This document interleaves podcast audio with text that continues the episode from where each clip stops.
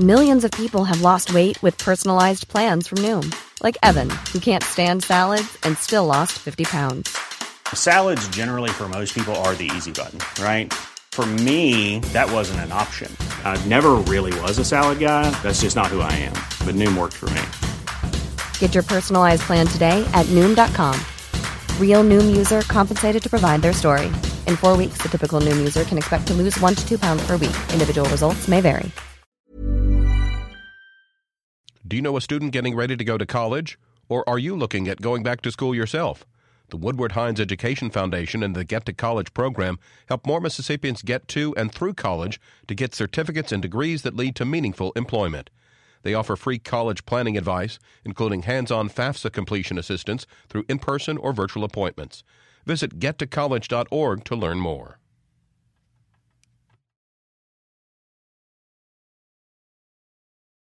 Support for M P B comes from the Woodward Hines Education Foundation, committed to helping more Mississippians obtain post-secondary credentials, college certificates, and degrees that lead to employment. More information about Woodward Hines Education Foundation at woodward hines dot org. Good morning. It's eight thirty on Thursday, January fourth. I'm Karen Brown, and this is Mississippi Edition on M P B Think Radio. On today's show, what's behind the growth in state revenues? Find out how legislators are responding to a possible change in the economic outlook. The national economy is getting stronger. It's very obvious that it is. And at some point in time, that should impact Mississippi's revenue. Then emergency response could be improving with the state's new communication system, how FirstNet could help those living in the more remote parts of Mississippi. And if you resolve to lose weight, find out how much physical activity you need to stay fit in the new year. Plus, meet Mississippi author Chauncey Citchens in today's book club. That's all coming up. This is Mississippi Edition on M P B Think Radio.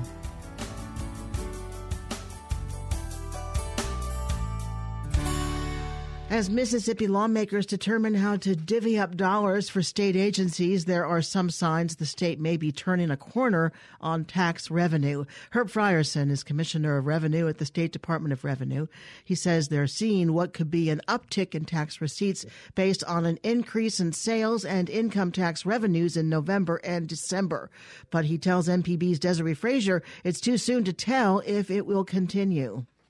Potentially it's there. It seems that income tax and sales tax are getting a little stronger. That's the bulk of our revenue. That's probably sixty percent of our revenue right there. And th- those returns are getting a little stronger. Now, whether the trend's going to hold is a matter of future, well, only the future knows. When did you start noticing a change? November. We ran some graphs and all, and it kind of jumped off the paper at us that it was slowly ticking up. And how much of an increase are you seeing? Right now, we feel pretty good about saying we're going to make the estimate. If the trend continues, we could exceed the estimate. What's the estimate? The estimate is the amount of money that we estimate in collecting general fund dollars, the, the five billion dollars, some, some odd amount. And we want to make the estimate. That way you don't have to cut at the end of the fiscal year. So if we make the estimate, that means we get out of this fiscal year without having to make any cuts. If we exceed the estimate, that would be additional dollars for the legislature to appropriate. And when you talk about uh, this uptick, you said it's too soon to tell if it's going to continue. So how do you put that into the thinking for budgeting? And well, I'm sure that in March, the legislative leadership will ask the Revenue Estimating Committee to meet again. And at that point in time, we should know that if this upward tick is a continuation or if it was just an anomaly. Tell us, there's some uptick in revenue? The national economy is getting stronger. It's very obvious that it is. And at some point in time, that should impact Mississippi's revenues. And I'm hoping the trend we just talked about is we're seeing the impact starting to happen. And if that is, then we should have a little bit stronger growth in our revenues. Well, thank you so much for speaking with us. Thank you. Republican Senator Buck Clark of Hollandale chairs the Appropriations Committee. He tells M P B's Desiree Frazier how the budget process is taking place. We call it the L B R. You know, we, we like acronyms around here, but that's the Legislative Budget Recommendation. And that was produced by the Joint Legislative Budget Committee, which is House and Senate members. And it's our first I guess you'd say, the first action of the budget for F Y nineteen. And there really is a process that we go through, an objective process that we go through at the at the onset of the budget process. We take uh, the requests that the agencies have made, and we really start with their F Y eighteen number, and then we have a set of guidelines that the Legislative Budget Office uses to then structure the budget for next year. It produces our starting point. What are we talking about in terms of total um, general fund budget? Well, the, the revenue estimate is really level funding. The, the Revenue Estim- Estimating Committee, which is made up of the state economists and Department of Finance and Administration, Department of Revenue, all those people who see our revenues come in, get together, and they give our committee their estimate of what the revenues are. And they're essentially saying, ah, it's going to be the same. Uh, that was their initial estimate. So that's what we're going with. Um, so we've got two percent versus one percent set aside to look at. Um, so that, that kind of drives. We know the, the pie. We can't spend more than the pie. Well, how much is the pie? It's right at six billion dollars. I, I think the, the estimate for F Y nineteen is like one point five million dollars less than F Y eighteen, which that's like zero point zero zero three percent, something like it. It's very minimal, almost nothing. You know, it really falls within the set-aside amount. So uh, it's, it's like the budget we're building right now is essentially the same money we use for F Y eighteen. And we just heard that we may be on the uptick in terms of revenue? That's what I'm hearing. December numbers are just now coming out. Uh, looks like we had a strong collection. Uh, sales tax, Uh, corporate income tax and individual income tax, they're all trending upward is what we're hearing. Uh, we know we keep seeing about our unemployment numbers, how this lowest it's been in twenty-something years. Uh, and uh, when when your unemployment is low, uh, that means more people are working, more people are receiving paychecks. I know the, the withholding tax numbers have been very strong. So that means that's money into consumers' pockets, which then drives sales tax, which is our largest sale, uh, revenue uh, coming in. So all that's very positive for, you know, the state. There have been struggles in the past couple of years with funding state agencies and, and mid-year cuts. Do you anticipate any of that? Uh, no, I don't, which my, my stomach has been at ease a lot better this year than it has the last couple of years, and it's just knowing that I think things have leveled off. Our economy has gotten stronger here in Mississippi. You know, we, we kind of trail the federal level. The, the federal economy has been getting better for the last couple of years, and they always say Mississippi trails what the Fed, what's going on in the rest of the nation. And so I think we're maybe we're catching up there, and uh, maybe we can. I hope this is sustainable, and we, we can keep moving forward. Again, it's just a reflection of what's going on out there in our state's economy. Thank you so much. We appreciate you and your time. Thank you. Appreciate talking to y'all always. Senator Buck Clark with our Desiree Frazier. Funding for fiscal year twenty nineteen will stay the same for most agencies. In other news, first responders are hoping a new federal program will offer them better network coverage while handling their day-to-day operations. The First Responder Network Authority and A T and T are building a wireless broadband communications network for Mississippi's public safety community at no cost to the state. The national program will create an entire broadband network to better help agencies communicate and use modern technology. John Pope heads the City of Collins Fire Department and serves as president of the State Firefighters Association. He tells M P B's Ashley Norwood the new network will help the state move forward. You know, we're still finding out a lot of information on it. The big push was the initial uh, information that went out, but I think it's going to be one of those things that it's definitely going to be a, a support Um, thing. It's going to be something extra um, that our responders can just be able to see exactly how best to implement it into their uh, operations. And um, I think, you know, we definitely uh, commend Governor Bryant for uh, going ahead and opting into it uh, with the other states. He's definitely a proponent of public safety and supporter of public safety responders throughout the state. So this is just another way that the state of Mississippi is working to help its first, first responders and public safety responders to better respond to and serve the citizens of the state of Mississippi and keep them safe. You mentioned um, the fact a large area of Mississippi is rural. Can you kind of talk about what it's like to respond in those areas? A majority of Mississippi is a is a rural state. We do have several, you know, large municipalities and highly populated counties, but a majority of our uh, area of the state is, is rural in nature. Uh, that means that, you know, communications is, is critical for being able to, to get uh, data that you need and information that you need when responding to emergencies, and then also when you're calling on additional resources for assistance. Communication and radio networks has always been a difficulty in the past simply because your rural communications, you're further away from your radio network towers. Now, the state of Mississippi, post-Hurricane Katrina, developed and implemented the Mississippi Wireless Communication System, or the MISWIM system. Now, MISWIM is, is fully operational. It's one of the very first ones of its kind in the nation. So Mississippi has, has led the charge in communications for our public safety responders and has been in the vanguard post-Hurricane Katrina. All state agencies are on the MISWIM system. Many of your uh, cities and counties have gone to MISWIM.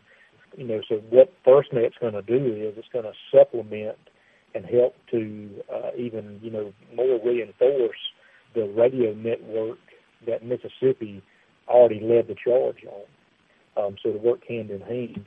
Um, if you take, for instance, you know, we have a lot of natural disasters that we deal with in the state of Mississippi. Uh, hurricanes, tornadoes, floods, and all of the like. When our responders respond to these types of emergencies, which are outside of their normal responsibilities for the fire department for responding to motor vehicle accidents and to fires and such, all those things, they tax the old communications ways that we, that we did things. What the FirstNet system is going to do is give us access to even more information. In addition to supplementing the communication capabilities, it'll allow us to, to access real time some of the other information that we may need when responding to situations. If we have another Hurricane Katrina or a, another deadly or uh, serious tornado as we had in North Mississippi, the FirstNet system is going to be able to give some additional accesses through um, applications and apps and devices that they're going to be rolling out as we understand it, just to give another level of um, of access to that information uh, to better support the public safety responders throughout the state of Mississippi. Chief John Pope, President of Mississippi Firefighter Association, thank you again so much. Thank you very much. Governor Phil Bryant says in a statement the network will provide first responders with the tools they need to keep Mississippians safe. He hopes it will particularly impact rural areas. Coming up, is weight loss on the top of your New Year's resolutions list? Get a few Southern Remedy tips on getting and staying fit in twenty eighteen. This is Mississippi Edition on M P B Think Radio. On the next Creature Conference, we welcome Scott Lemons from the Nature Conservancy. As director of the freshwater programs for the Nature Conservancy, Lemons manages all freshwater conservation efforts. He'll talk with us about how his organization and you can help promote proper use of one of the state's greatest resources. So join us on the next Creature Conference this morning at nine, only on M P B Think Radio.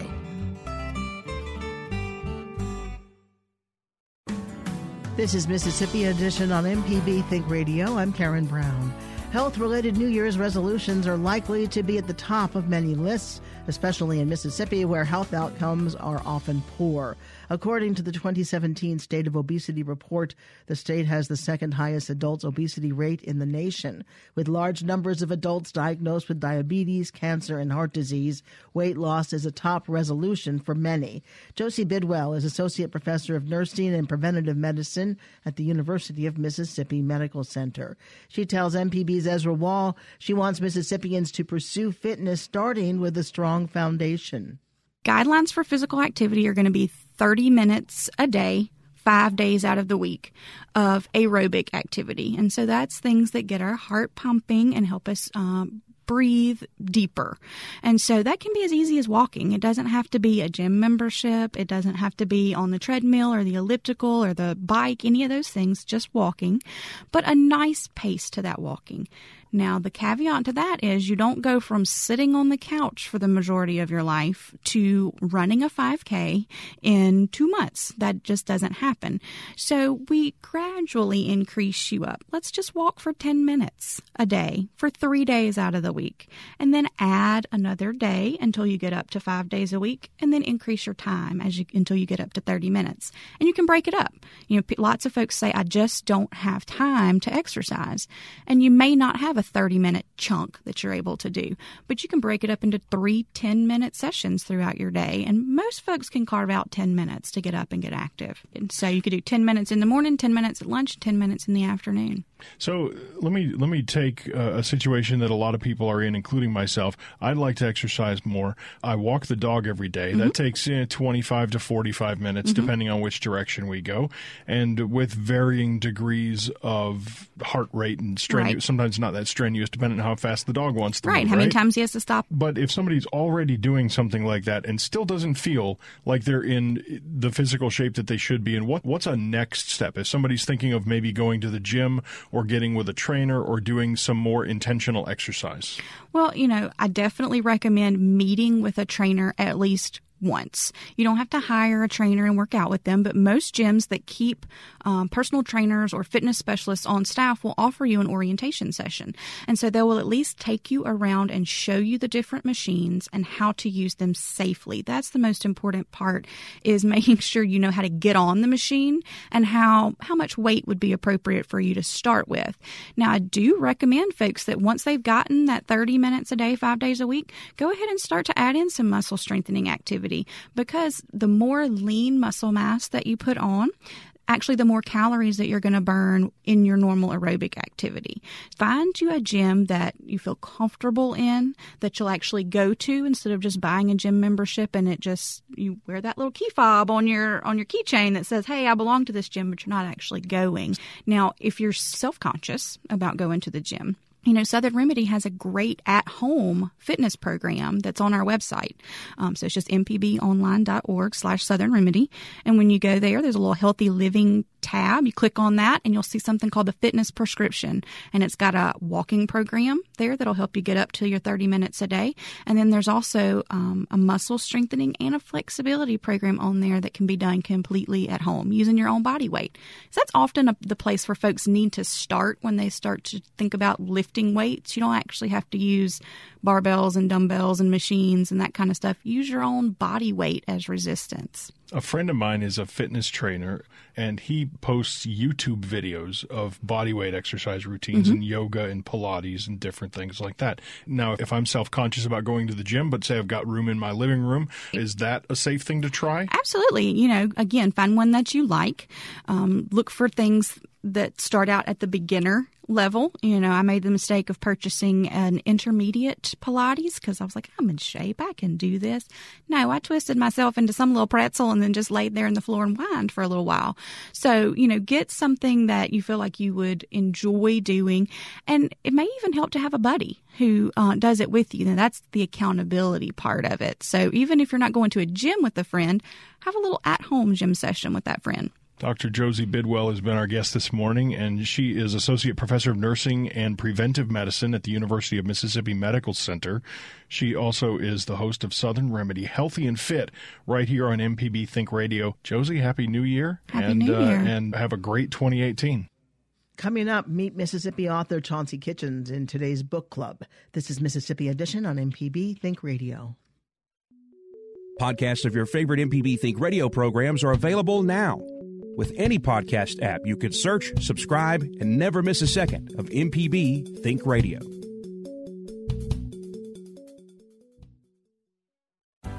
This is Mississippi Edition on M P B Think Radio. Mississippi native Chauncey Citchens says she hopes to broaden the spectrum on main characters in children's books. Her recently released first book, entitled Meet Mackenzie Mason, is her first contribution to the goal. Inspired and determined to give her niece a story with a lead character she could identify with, Citchens picked up her childhood hobby of writing and wrote a story with her niece as the main character. She says family and friends encouraged her to publish the book that originally started as a story for just her niece. Citchens tells us more on her part in diversifying children's books. my inspiration was my niece, Mackenzie. Um, a couple years ago, I asked her what she wanted for Christmas, and she looked around and was like, you know, Auntie, I really just want books. So I went on a journey to find her a book that I thought she would really like, because I know the types of books I like to read around her age, and I was young. And when I went looking, there were not a lot of choices for uh, books with leading characters that were African-American girls. So I decided to pick up an old hobby of writing and just write one myself and make her the main character. When you were a kid reading books, did you have any favorites that featured African-American characters at all? Um, I had some, but just like what I saw to, uh, recently when I was looking for her, most of the characters weren't really main characters. I had a book when I was a little girl that was called Bright Eyes, Brown Skin, and it was the first book I remember reading that had African-American characters that looked just like me, and I was enamored with that book. I would take it everywhere, but I was little, like five. And as I grew up, I would read things like the Babysitter Club, where they had the one black character I would kind of identify with and gravitate towards. But I didn't have a book that featured an African-American character when I was young. I really didn't. And once I got older and tried to find a book for her, I realized the issue really still existed. What age group is this book geared towards?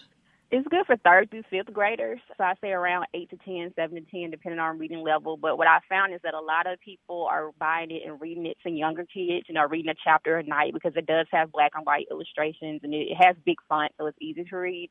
And some older kids, too, because unfortunately a lot of children aren't reading on grade level. So even though you might be in middle school, this book might still be right up your alley for reading. So it can it, third to fifth grade is the target audience for it. In the book, who is Mackenzie Mason? Mackenzie is a ten-year-old fourth grader who is just transferred to the Davis School for Performing Arts. Her mom got a new job downtown. She had to transfer schools to be closer to her, and she is getting adjusted to this new school. She's going for dance and piano, so to her surprise, she has to audition for the big back-to-school play, and she has extreme stage fright. So it goes through a lot of twists and turns, but it's a great story about overcoming your fears and, you know, facing those obstacles we all had in life. Are all the characters in the book African-American? All the characters are not African-American. Um, in the book, she actually transferred from Parkside Elementary School, and it doesn't go deep into Parkside, but it was a school that was more mixed because she goes to the Davis School for Performing Arts and almost has culture shock because so many kids look just like her. So actually her two best friends in the book are two Caucasian girls, uh, Sarah and Amy. So they're not all um, African-American characters. What has been the reception to your book? The reception has been overwhelmingly good. I have met uh, children who say, oh, my God, when I saw her, she was just like me, or because I saw Mackenzie do this in the book, it made me audition for this at camp this summer. Uh, there are parents who have also ran into the same issue of trying to find books for their children that feature characters who look like them. So it's been a lot of appreciation for writing it, a lot of excitement, and everybody just asking when's the next one. Into just developing ideas for the series. That was my next question. Is it going to be a series? So have it you is. have you started the second book, or are you still gathering uh, ideas? I actually, when I started writing, I guess I really had a fear for it because I wrote the second book literally a month after I wrote the first one. So it's been sitting on the shelf waiting for a year and a half for me to develop it. So I'm looking for an illustrator now to get pictures. But the book is written. I just have to edit it and polish it up. But I wrote it right after the first one. Well, it won't really be a year and a half. Even though I wrote the book a while ago, I actually didn't publish it to this past June. So it's only been out uh, for about six months now. And the next book, usually about a year, you know, each book when I see the children's market, sometimes even uh, longer for those big ones like Diary of a Wimpy Kid. It could be a couple of years or more in between books. I think you give each book time to have its legs and people to find it, especially since I was a new author. I wanted to give myself that time to develop it and, you know, establish a platform for myself. So I think it'll come right on time, probably around summer twenty eighteen is what I'm shooting for. Do you expect you'll influence other writers to focus on African-American lead characters? I sure hope so. I've actually, since I published, I've had a few people that I know, or even some who found me, who said, hey, I've been wanting to write a book for a long time. You know, I've had these ideas. How did you do it? How did you self-publish it? So I do think, if not even the children's books specifically, I think Black authors writing I've had some inspiration into, and I hope there are others, and even kids, because I've met kids and I've spoken who say, I really want to write, you know, I really like that you wrote this, how did you do it? And they ask some really good questions. So I, I would like to think that I will play a role in inspiring other Black authors. This book is called Meet Mackenzie Mason, and we're going to hear about, well, more of her in the future. This book, Meet Mackenzie Mason, and the author is Chauncey Citchens. Chauncey, best of luck. Thank you so much for being with us. Thank you.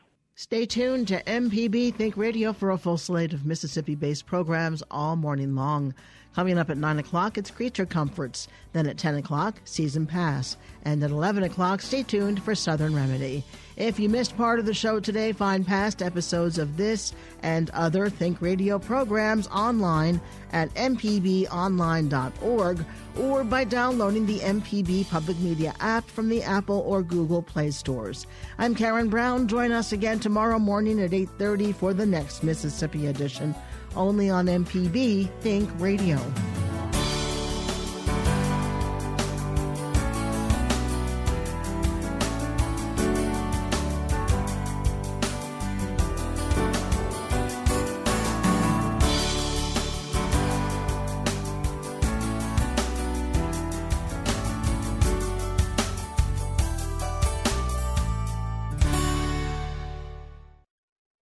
Support for Mississippi Edition comes from Mississippi State University Center for Distance Education, providing online programs and certification at the graduate and undergraduate levels. Distance at State, even there you're here. More information at distance dot m s state dot e d u.